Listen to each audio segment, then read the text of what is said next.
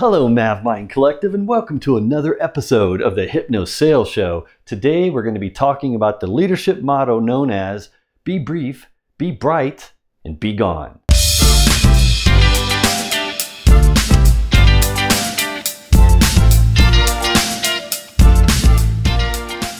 All right, I don't know if it's really called the leadership motto. That's what I call it because I've learned that as I've moved up the organizational chart in different companies, I've realized that leaders, typically the higher level leaders, know about this phrase and they kind of abide by it by a default. And it could because it does a lot of things for you as a leader. And before I knew about this phrase, uh, before a good, great uh, boss mentor that I had uh, shared it with me, um, you know, I was violating all the things. You know, I was doing the opposite of all the things in this phrase. I was never brief. I was never really bright or as bright as I thought I was. And I was never gone. I was always there too long. Uh, so, like, I would over explain things. I would send emails that were too long, explaining things too much. Um, and, uh, you know, even if it was uh, something clever, it didn't come across clever. It didn't come across bright because it was just, there was just too much stuff there, too many, too deep. I was going down the rabbit hole too fast. And that was mainly because I was an expert in what I was doing. And I kind of felt like since I know all this stuff, I need everyone else to know this stuff. Or you should want to know this stuff, don't you? Don't you want to know how this all works? Don't you want to know the reasons why I want to do all these things? The 5, 10, 15 reasons, you know? Because as you can probably tell, you know, I'm a teacher type of a person. I want to teach people things. I want to explain things. I want people to get good at things. I want them to benefit from the knowledge that I have. I want to share it with them I'm compelled to do it. I can't explain why. It's just my personality. That's why I started this channel. That's why I create all these videos because I just want to get this out there so people can benefit from the things that I've learned and hopefully it will help them as well. I have a deep down satisfaction that I get from knowing that other people like you watching this might it might change something in your career in your life and that means something to me if I can if I can help you get better at what you do every day. So that's why people subscribe now to my channel. I hope you subscribe as well so you can learn and grow as I learn and grow and I teach you things. But I was never any of these things. And so so the mentor that I had at the time, my boss, he says, you know, Maverick, you need to become, uh, you need to be, uh, be brief, be bright, be gone. You need to learn and abide by these rules of this motto so you can become more of a leader and and, it, and manage your perception as a leader. And then I started to realize, wow, that's that's like what I what I learn about subconscious.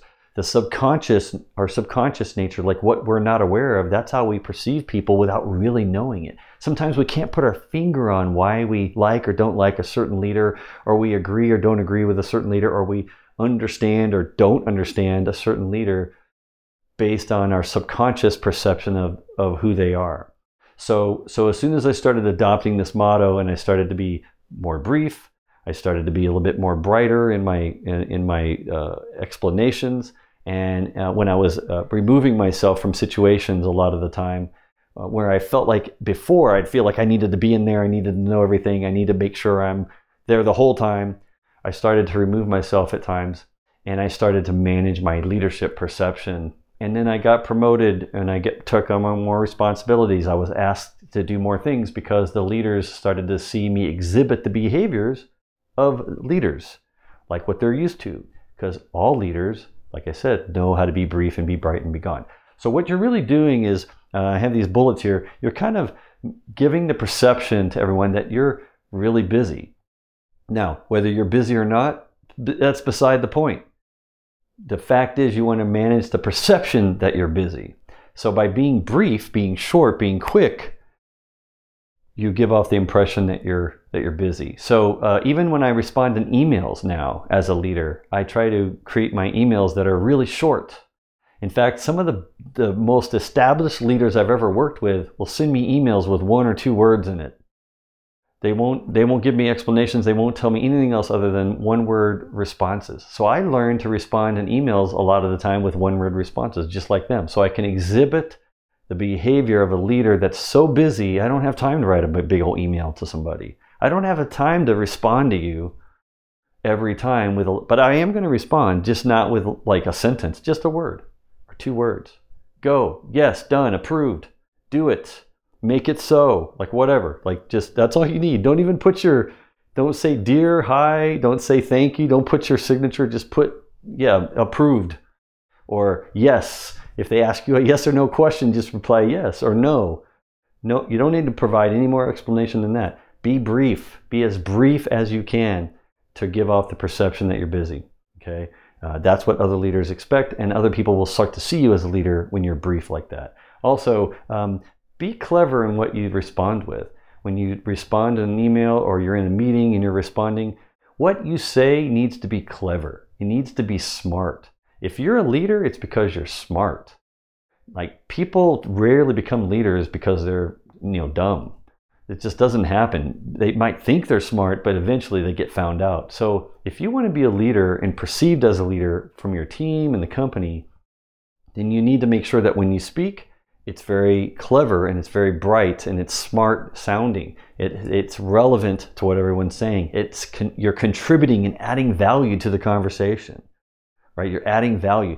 Don't ever say anything that doesn't add value to the conversation that you're having right now. Or don't ever respond in an email unless you have something of value to respond with that's clever and smart and makes sense. And people have to think, you know, take a step back and go, I never thought about that. Interesting. What Maverick just sent us, that's that's that's a good point. Like you want them always saying to themselves, that's a good point. So I didn't think about that.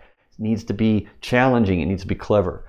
All right, that's again managing your perception that you're bright. So be bright when you can. And then be gone uh, means don't belabor points. Don't stay longer than you need to. In fact, most leaders never have time to really stay in the meeting that I schedule with them the whole time. They're always like, I got to go, I got another meeting. Again, they're busy, they got things to do.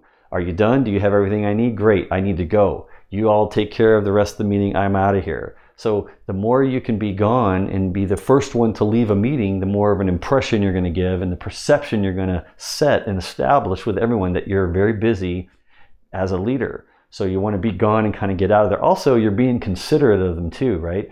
You're considering their time. Look, I don't want to take any more time than I need to for your sake as well as mine. I'm busy, but I also know that you're busy too. Or it sounds like you all need to take that offline and talk about that. So why don't you go do that?